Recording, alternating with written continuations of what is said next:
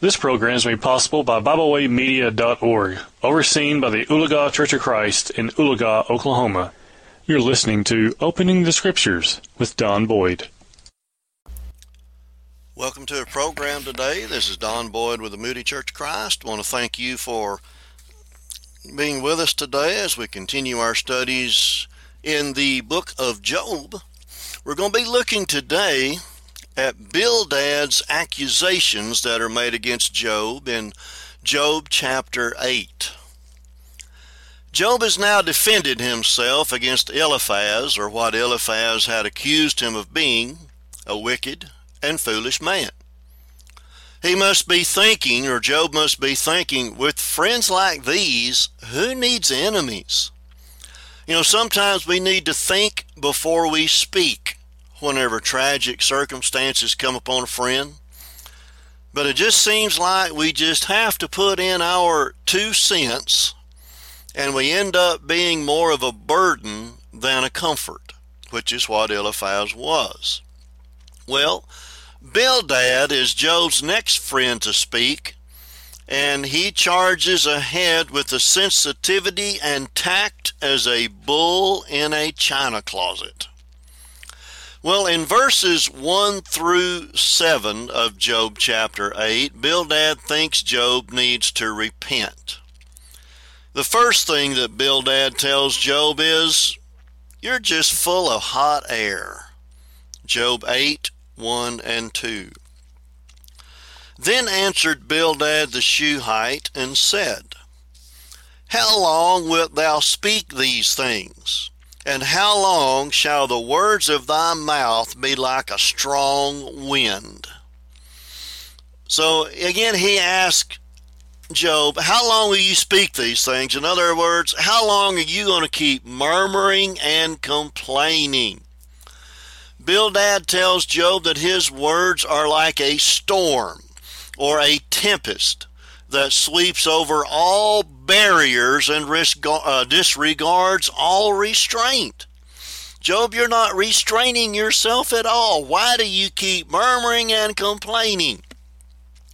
And Bildad is infuriated at what he thinks is Job's total contempt for God's justice. Job chapter 8, verse 3. Doth God pervert judgment? Or doth the Almighty pervert justice? In other words, Bill asks these two rhetorical questions. Does God pervert judgment? No. God is just. Everything God does is just. Does God pervert justice? No. God does not afflict people unjustly. You are suffering. Therefore, you are unjust. You're suffering because you deserve to suffer. and then in verse 4, Bildad suggests that Job's children died because they sinned. Job 8 4. If thy children have sinned against him, and he have cast them away for their transgression, they just can't stop accusing Job and his family of sin. Well, Bildad brings up Job's children to support his argument that God brings his wrath upon the sinner. So here's kind of his argument God is just. God does not afflict people unjustly. Your children died. You are suffering. Therefore, the whole family is evil. You're evil, your children are evil, they're taking after you. Well, Dave Miller in the 16th Spiritual Sword Lectures on page 84 stated this, and I quote No doubt times arise when we need to speak forthrightly and not beat around the bush. But Bildad's remark was a low blow, a callous, insensitive, verbal jab that must have cut Job's heart deeply. Unquote. Your whole family is wicked. That's why your children died. That's why you are suffering. Well, Bildad contrast what happened to Job's children to Job having the opportunity to escape a similar end. Job chapter 8, verse 5. If thou wouldest seek unto God betimes, and make thy supplication to the Almighty. So Bildad is telling Job, seek God now, and God will restore you to his favor. Don't be like your children, sinners. God destroyed them. Don't be like them. Well, Adam Clarke, in his commentary on e-Sword, made this comment concerning that verse, and I quote Though Job has so, sev- or excuse me, though God has so severely afflicted thee and removed thy children by a terrible judgment, yet if thou wilt now humble thyself before him, and implore his mercy, thou shalt be saved. He cut them off in their sins, but he spares thee. And this is a proof that he waits to be gracious to thee. Unquote. So, Job, you're going to face the same thing. You're going to face death just like your children if you do not repent and turn to God. In Job chapter 8, verse 6, Bildad accuses Job of being guilty of sin. Job 8, 6. If thou wert pure and upright, surely he would, not, he would awake for thee and make the habitation of thy righteousness prosperous. So he's telling Job, you know, if you were really pure, as you're saying, if you were upright, then none of this would have happened to you. But, Job, there's no doubt that you're guilty. You know, if you were holy, none of these calamities would have happened. But if you will just repent, God will restore you to prosperity. Your losses would seem small compared to the blessings that God would give you if you will just humble yourself Admit your sin, repent, and God will take care of you. Albert Barnes, in his commentary on e-Sword, made this comment, and I quote Thy children have been wicked and are now cut off. Thou thyself hast been a wicked man, and in consequence art afflicted. If now thou wouldest become pure and seek unto God, then God would make thy habitation prosperous. Unquote. So again, Bildad is convinced that Job is wicked. Job's children were wicked. That's why they were killed. Well, Bildad tells Job that though his family is now small, it would greatly increase if Job would repent. Verse 7 of chapter 8. Verse 7 Though thy beginning was small, yet thy latter end would greatly increase. You see, of Job's family, only Job and his wife were left. Satan didn't didn't kill her, did he? Because she had something in mind that Satan wanted. You know, back there in Job chapter two, there's his wife said unto him in verse nine, Dost thou still retain thine integrity? Curse God and die. So Satan had a use there for uh, for for Bildad. Satan had a use for him there for his wife, for Job's wife, and Bildad is referring to the smallness of his family here. Well, if you will just turn to God, you'll be greatly blessed. Well, then Bildad tells Job to look back at the ancients of history Job, and this is verses 8 through 10. Just look back and see what history tells us.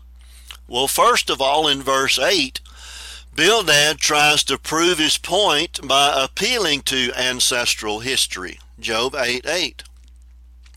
For inquire, I pray thee, of the former age, and prepare thyself to the search of their fathers In other words, look and see what happened. Look, see what they did. You know, this is typical of people today, just as it was people in the past. Every so called authority imaginable is brought up to prove someone's point. Well, you know, old Uncle Joe used to say this, Grandpa Bob said that, and Grandma Helen would say this, and, well, too bad God and His Word are not brought up as the true authority. Dave Miller stated in class that I took there that Bildad would have made a good talk show host. that's true too.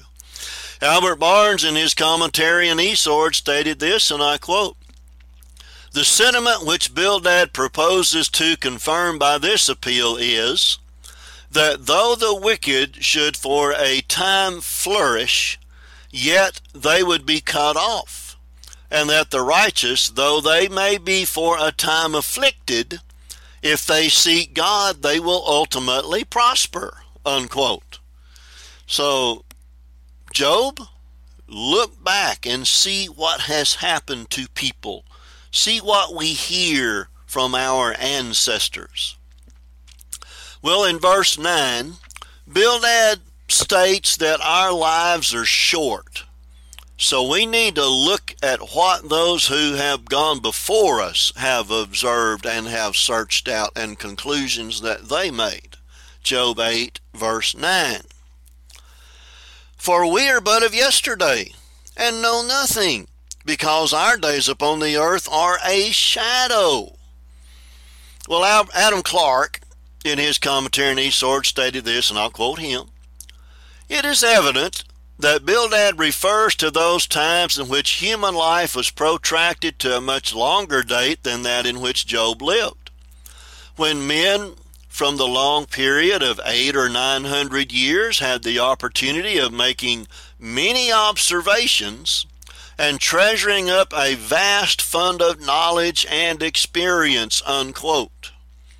Well, we can learn from history, but we need to learn what is right from history and not learn what we want history to say.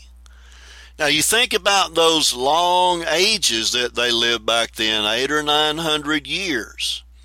What brought all that to an end? The flood. Yeah, Job, let's go back and look at those long extended life periods and learn from them, those that were so wicked that God destroyed the earth. Not very good people to go back and look at. Well, Bildad tells Job to let the ancients teach him why he is in the shape he's in. Job chapter 8, verse 10. Shall not they teach thee and tell thee and utter words out of their heart. He tells Job, pay attention to what they said, what they learned. John Gill, in his commentary on e-Sword, made this statement, and I quote Job is directed to inquire of and to prepare for a search into their records and traditions from whom he might reasonably expect to be taught and hold things that would be very instructive and useful to him in his present circumstances, unquote. So go back, Job. We need to listen to those, those ancients, our ancestors. Well, Bildad then tells Job to look at nature and compare that to his own circumstances. Job chapter 8, verses 11 through 19. First of all, Job, uh, excuse me, Bildad uses nature to ask two rhetorical questions in Job 8:11. Can the rush grow up without mire? Can the flag grow without water? Well, he's just basically saying here that plants cannot thrive without water. You know that, Job. You know that they have to have water to live. And then in verse 12, Bildad says, even if the grass that needs wa- uh, less water is green, that these plants will wilt before the grass does, in verse 12. Whilst it is yet in his greenness and not cut down, it withereth before any other herb. So, right there, Bildad is setting up his conclusion about why Job is suffering so much. You know, the rush has to have the mire, the muddy to live in, muddy area. The flag has to have water. And now grass, it doesn't need as much when it's not cut down. It's green. But these others wither before any other herb. Now, here's, here's Bildad's conclusion in verse 13. Bildad tells Job he's like a green plant that has withered. And he tells him why, in his opinion. Job 8:13. So are the paths of all that forget God, and the hypocrite's hope shall perish. So Bildad is telling Job that his previous prosperity was momentary because of two reasons. Number one, Job, you've forgotten God. Number two, Job, you're a hypocrite. You've forgotten God. You're a hypocrite. You're like that green plant that lacks water. You have withered away. So Bildad says that Job's heart is not right with God and all hope that Job has will disappear when he dies. So, Job, get your life right. Well, Bildad uses another example from nature. He compares Job's prosperity to like someone who is leaning on a spider's web. Job 8 14 whose hope shall be cut off, and whose trust shall be a spider's web. Well, Bildad is telling Job that Job was leaning on his prosperity, which is like a spider's web when it is leaned on. It just collapses. Bildad says that Job is a hypocrite and he has no hope if he does not repent. Well, then Bildad says the hope of the hypocrite, which Job think, or excuse me, Bildad thinks Job is, is the house the hypocrite built for himself. That's Job 8:15. Job 8:15. He shall lean upon his house, but it shall not stand. He shall hold it fast, but it shall not endure. In other words, Job, you built up this hope, but it's all on yourself. It's not on God. You forgot God. You're a hypocrite. Again, Dave Miller said in class notes, or in the uh, spiritual sword lectures, excuse me, it was as, as if Job had taken great care, like the spider that spins its web with precision, to construct his prosperous lifestyle around himself, expecting it to sustain and support him and provide him with security and stability. stability. Yet, like the web, it collapsed as soon as he relied upon it. His trust in himself and his prosperity was as fragile and flimsy as a spider's silk strand that one might frantically grasp to keep from falling. Unquote. So that's what Bildad is telling Job. You leaned upon yourself, you leaned on your prosperity, and you fell. You tried to hold on to it but you couldn't. God took it away. Well, now Bildad uses a vine type of plant to illustrate his accusations. And this is Job 8 16 through 18. Job 8, 16 through 18. He is green before the sun, and his branch shooteth forth in his garden. His roots are wrapped about the heap, and seeth the place of stones. If he destroy him from his place, then it shall deny him, saying, I have not seen thee. Well, what Bildad is saying is that Job was once as prosperous as a green vine spreading its roots among the stones of a garden. But now it's gone, just as the vine that is uprooted and seen no more. So Bildad's point is he's warning Job that if he does not get right with God, God is going to destroy you and deny ever knowing him. God is going to deny knowing you if you do not repent. And then in verse 19, Bildad tells Job, others will just take your place. Verse 19 Behold, this is the joy of his way, and out of the earth shall others grow.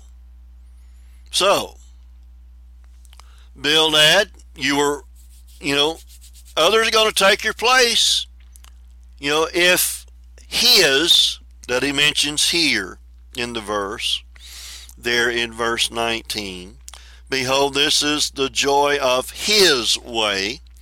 Well, if the word his there refers to God, then Bildad is saying this is how God deals with you. And if his there refers to the wicked man, Bildad is telling Job, then this is what comes to you. But either way, Bildad is saying, Job, hypocrites are removed to make way for someone who is sincere.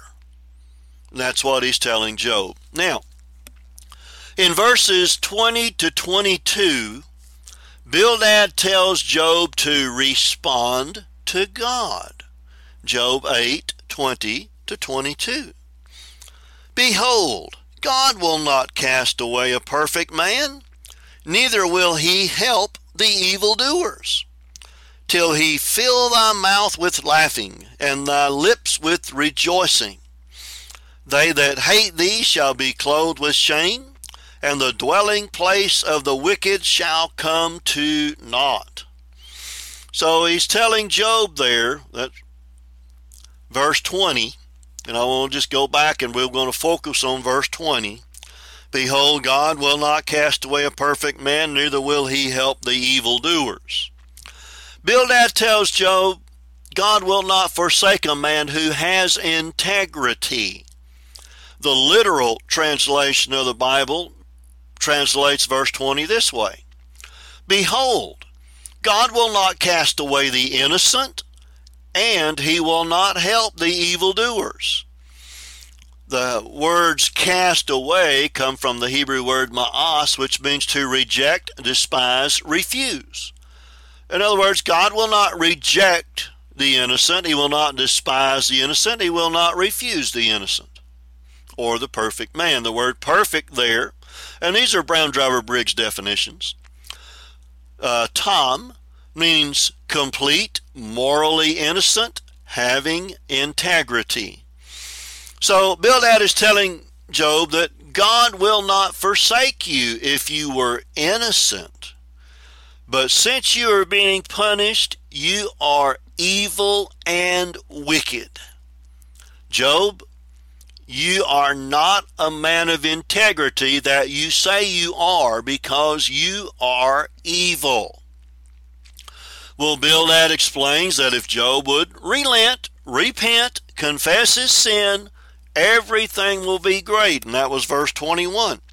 Till he fill thy mouth with laughing and thy lips with rejoicing. Job, if you just repent, all of your misery would be relieved, and you'd be able to laugh and rejoice again. Look how wonderful your life could be if you will just get right with God.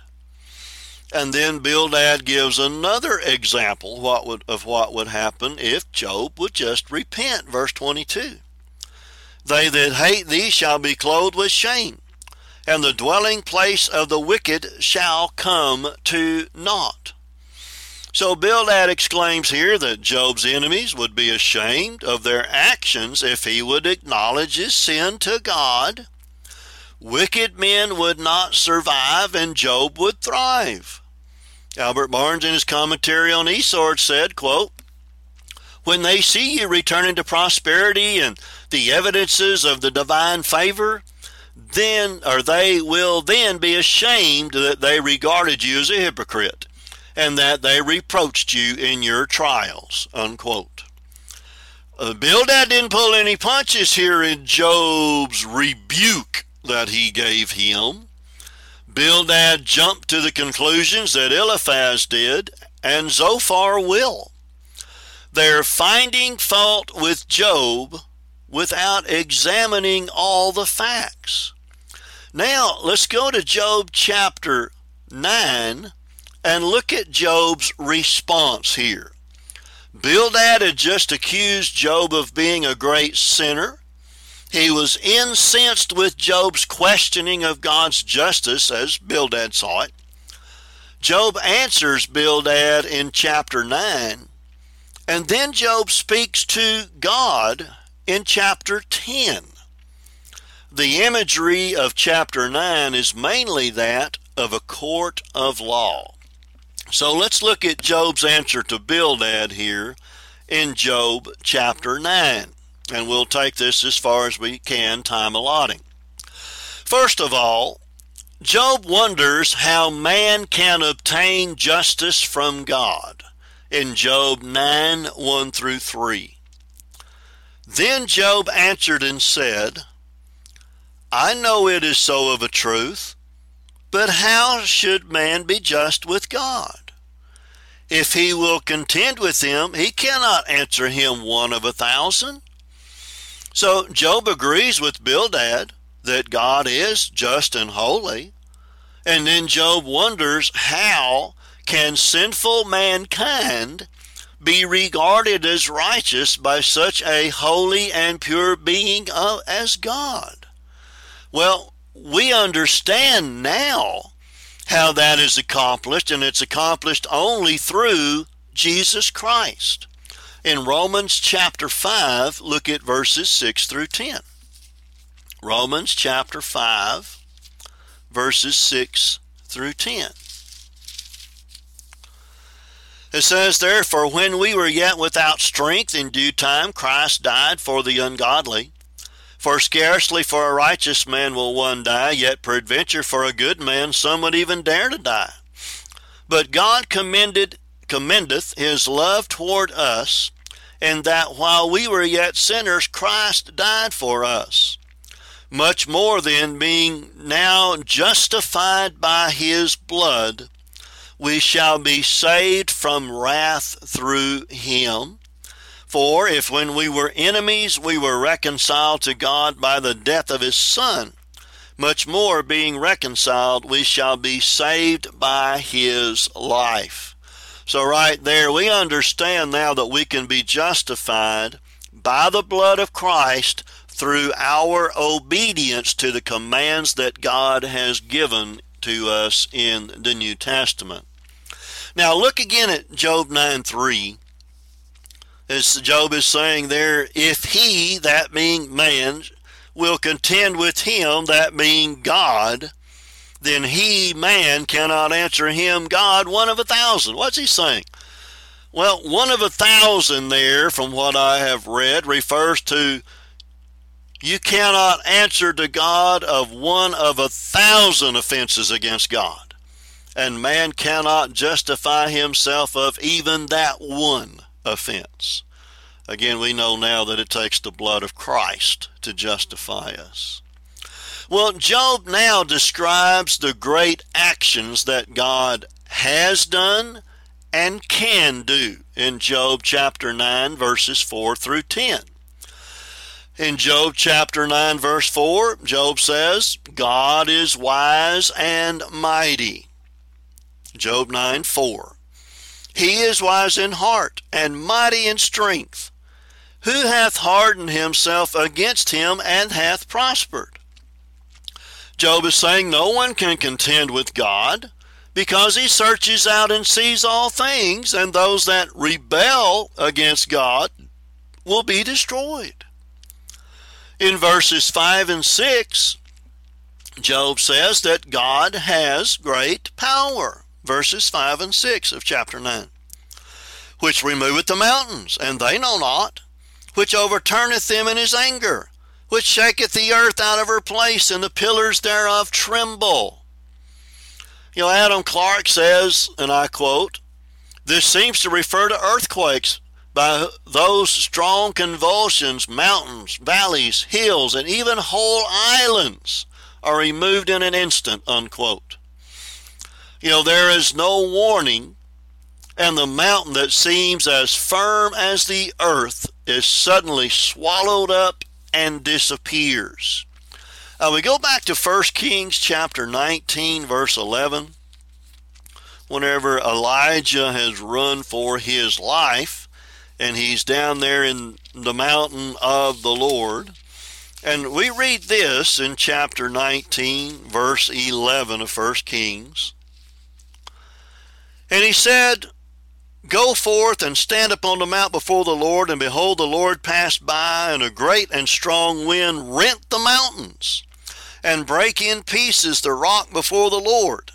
But the Lord was not in the wind and after the wind and earthquake but the lord was not in the earthquake. But i wanted to read this verse because we see the great power of god the strong wind that rent the mountains and broke rocks the earthquake the power of god.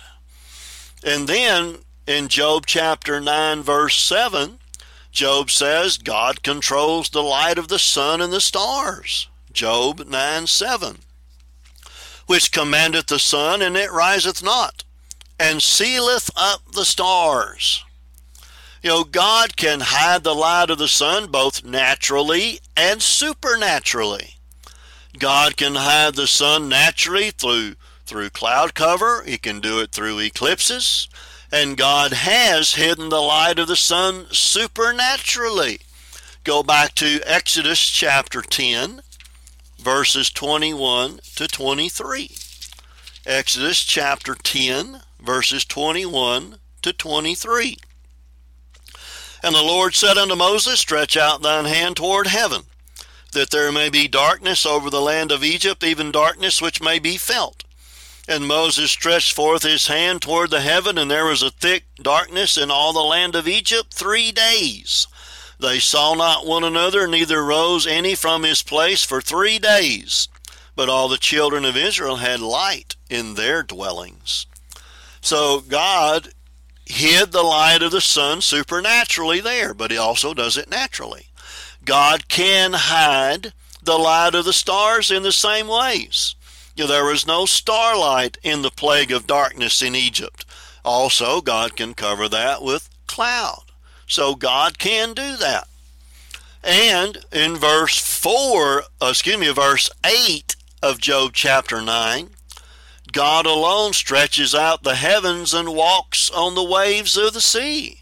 Job 9 8. Which alone spreadeth out the heavens and treadeth upon the waves of the sea. God spreads out the heavens as a curtain. In Isaiah chapter 40, look at verse 22. Isaiah chapter 40, and we're going to look at verse 22. It says, Of God, it is he that sitteth upon the circle of the earth, and the inhabitants thereof are as grasshoppers, that stretch out, stretcheth out the heavens as a curtain, and spreadeth them out as tents to dwell in. So the God who has spread out the heavens like a curtain will someday bring all of that to an end. He's going to fold it up like that curtain as well whenever the second coming of Christ comes. So we need to be ready for that. But anyway, that's a totally different lesson. But we're looking at God's power. And you know, though Job did not see it much earlier than Jesus, But Jesus walked on the great waves in the storm of the Sea of Galilee also. You go to Matthew chapter 14, verses 24 and 25. Matthew chapter 14, verses 24 and 25.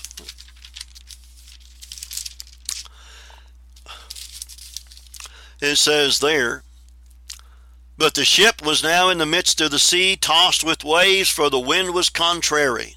And in the fourth watch of the night, Jesus went unto them, walking on the sea. So, just a couple of examples of what Job was mentioning about God.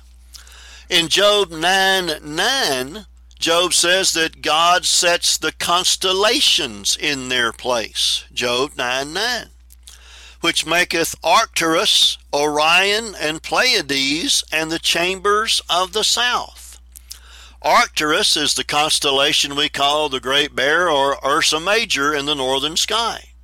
Orion is the constellation the ancients called the Giant and is in the southern sky.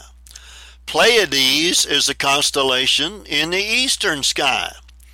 Now, the chambers of the south, from what I read, refers to stars seen in the southern hemisphere that are not visible in the northern hemisphere. So God has set all these in their place. Now, Job says that God does things that cannot be analyzed. Job 9, verse 10. Which doeth great things past finding out. Excuse me. Yea, and wonders without number. You know, this one verse describes three of God's attributes His omniscience, He is everywhere his omnipotence, his great power, and his omnipre- uh, excuse me, his omniscience, om- omniscience is his all-knowing. His omnipotence is all power. His omnipresence, he is everywhere. Get that thing straightened out there. Well, Job agrees that God is powerful, just, and no one can stand up to him. But then Job wonders, what does that have to do with me? In Job chapter 9, verses 11 and 12. Lo, he goeth by me, and I see him not. He passeth on also, but I perceive him not. Behold, he taketh away. Who can hinder him? Who will say unto him, What doest thou? In other words, we can see the evidence of God's existence and know that He's there, but we can't see God Himself. Albert Barnes, concerning this verse, refer, uh, puts it this way in his commentary, and I quote The heavens are seen to move in silent grandeur. The northern constellation rolls around the pole, the others move on as a marshaled army. They go in silent and solemn order and God must be there. But, says Job, I cannot see him. I can feel that he must be there, and I look out on the heavens to see him, but my eyes fail and I cannot behold him. Unquote. Well, Job refers to that which God has taken away, and no one has the right to question God. You know, you go back to Job chapter 1, verse 21, there Job said, Naked came I out of my mother's womb, and naked shall I return thither. The Lord gave, and the Lord hath taken away. Blessed be the name of the Lord. Well, Job still thinks that God is the one behind all of his problems, but we know really who took away what Job had, and that was Satan. But Job continues to claim that it's futile to argue with God. Here in Job 9, 13, and 14. Don't, it's futile. Job 9, 13, and 14. If God will not withdraw his anger, the proud helpers do stoop under him. How much less shall I answer him and choose out my words to reason with him? So he's saying God will not be appeased with anything that man can say for himself for his own justification. Even those who are allied together through their pride will bow down before God. So Job then asks, How can he contend with God? Because Job says of himself, he is so feeble. Well, Albert Barnes, again, quoting him, said this I am, I who am so feeble, how can I contend with him? If the most mighty objects in the universe are under his control, if the constellations are directed by him, if the earth is shaken and mountains moved from their places by his power, and if the men of most exalted rank are prostrated by him, how can I presume to contend with God? Unquote. Well, Job feels that if he could argue his case before God, it would be useless. And that's Job 9 15 to 18. Well, in Job 15, uh, 9 15, Job feels the only thing left for him to do is to trust God and pray. Job 9:15 Whom though I were righteous yet would I not answer but I would make supplication to my judge.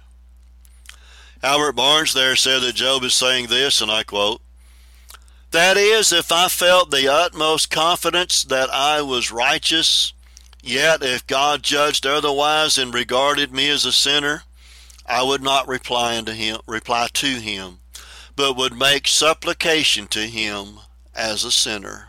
Unquote. In verse 16, Job said that even if God answered him, Job did not think God would answer his complaint. Verse 16, if I had called and he had answered me, Yet would I not believe that he had hearkened to my voice. Uh, God has not answered to relieve me yet. So is he going to answer my complaint? Well, Job thinks that God is overwhelming him with pain for no reason.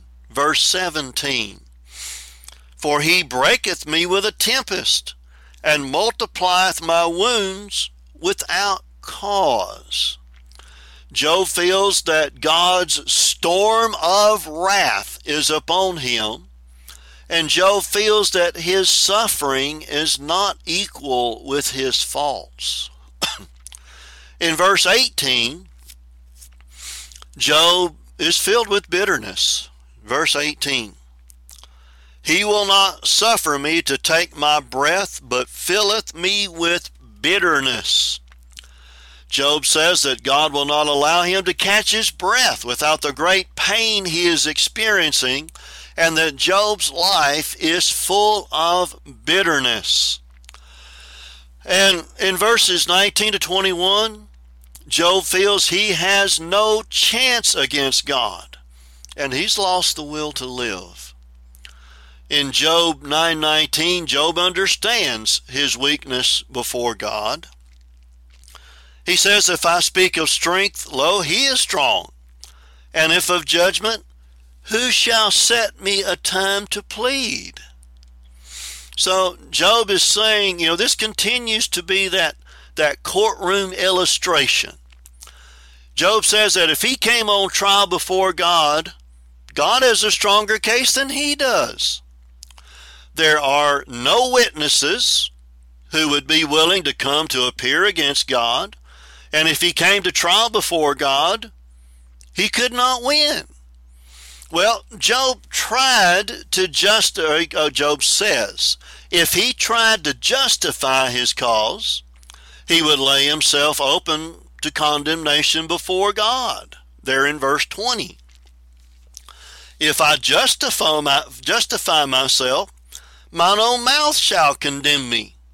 If I say I am perfect, it shall also prove me perverse.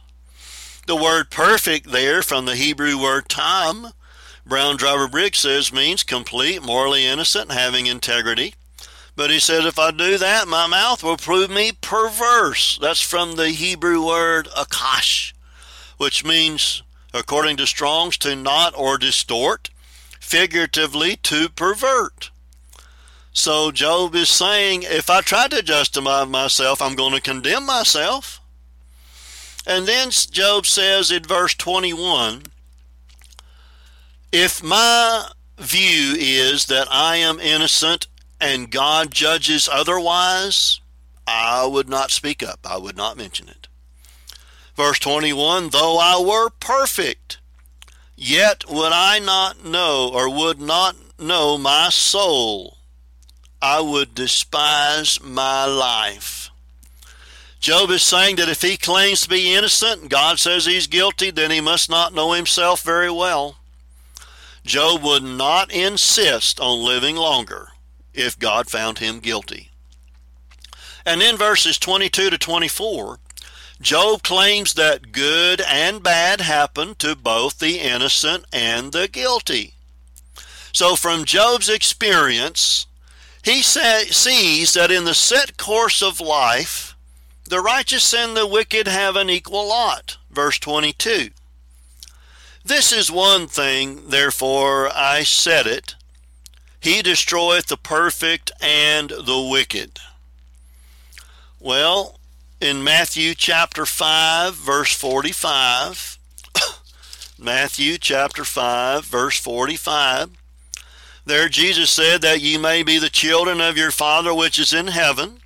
For he maketh his sun to rise on the evil and on the good, and sendeth rain on the just and on the unjust. So Job is kind of going that direction there. And then in Job 9:23, Job says that God allows the innocent and the guilty to suffer. Job 9:23. If the scourge slays suddenly, he will laugh at the trial of the innocent. Uh, Albert Barnes says this, and I quote, that is, he seems to disregard or to be pleased with their trials. He does not interpose to rescue them. He seems to look calmly on and suffers or allows them to be overwhelmed with others. This is a poetic expression and cannot mean that God derides the trials of the innocent or mocks their sufferings. It means that he seems to be inattentive to them. He suffers the righteous and the wicked to be swept away together as if they were uh, as if he were regardless of character unquote so he's just saying god allows everyone to suffer in verse 24 job says the wicked seem to have the most control over the earth Job 9:24. The earth is given into the hand of the wicked. He covereth the face of the judges thereof. If not, where and who is he? In other words, Job's saying life is not fair. There are wicked judges that punish the innocent, and people may wonder, where is God? And who is God if all these bad things are happening? Oh, you ever heard anybody say, Where was God when this happened to me or this happened to my family or whatever it may be? People state that. And Job sees his life as slipping away. Job 9 25 and 26. Now my days are swifter than a post or a runner. They flee away, they see no good. They are passed away as the swift ships, as the eagle that hasteth to the prey. Job sees his life as moving as fast as a runner delivering an urgent message from a king. Job compares the end of his life to ships that are made out of papyrus that are light and fast. The word translated swift here in verse 26, swift ships, that word Ebeh, according to Brown Driver Briggs, means a reed or papyrus, so papyrus ships. The literal translation of the Bible does translate it this way. they have passed away like the reed ships as an eagle swoops on food. So Job considers the passing of his life as fast as those reed ships pass away, and as fast as an eagle swoops down on its food. Uh, Robert Gordis, in the Book of Job commentary on page 109, states this We have three magnificent similes whose full significance needs to be savored. Job compares his life to a runner, a skiff, and a vulture. Each is not only swifter than the preceding, but suggests an additional nuance. The runner represents speed, the papyrus skiff adds the idea of fragility, the vulture, the theme of cruelty. Life is brief, precious, and cruel. Well, that's a good place for us to stop here in the uh, lesson on Job today. Uh, Lord willing, we will begin in Job 9:27 in our next lesson. But again, this is Don Boyd with the Moody Church of Christ. I want to thank you for tuning in to opening the scriptures today, and we look forward to being with you next time. When you're in Moody, Missouri, you're invited to visit the Moody Church of Christ, located on Highway E in Moody, Missouri. The congregation there meets on Sunday morning at 10 a.m. for Bible class, 11 a.m. for worship, and then again at 6 p.m. for Sunday evening worship. They also meet at 6 p.m. on Wednesday night for Bible study. We thank you for tuning in today. We hope you enjoyed this program. You can find out more about Byway Media by visiting us at bywaymedia.org. You can also find us on several uh, social media platforms now. You can find us not only on Facebook, but you can also can find us on Tumblr. You can also find us on the Twitter alternative known as Telegram and on the Facebook alternative known as MeWe. We hope you enjoyed this program. We hope you will share with others. And as always, we thank you for listening.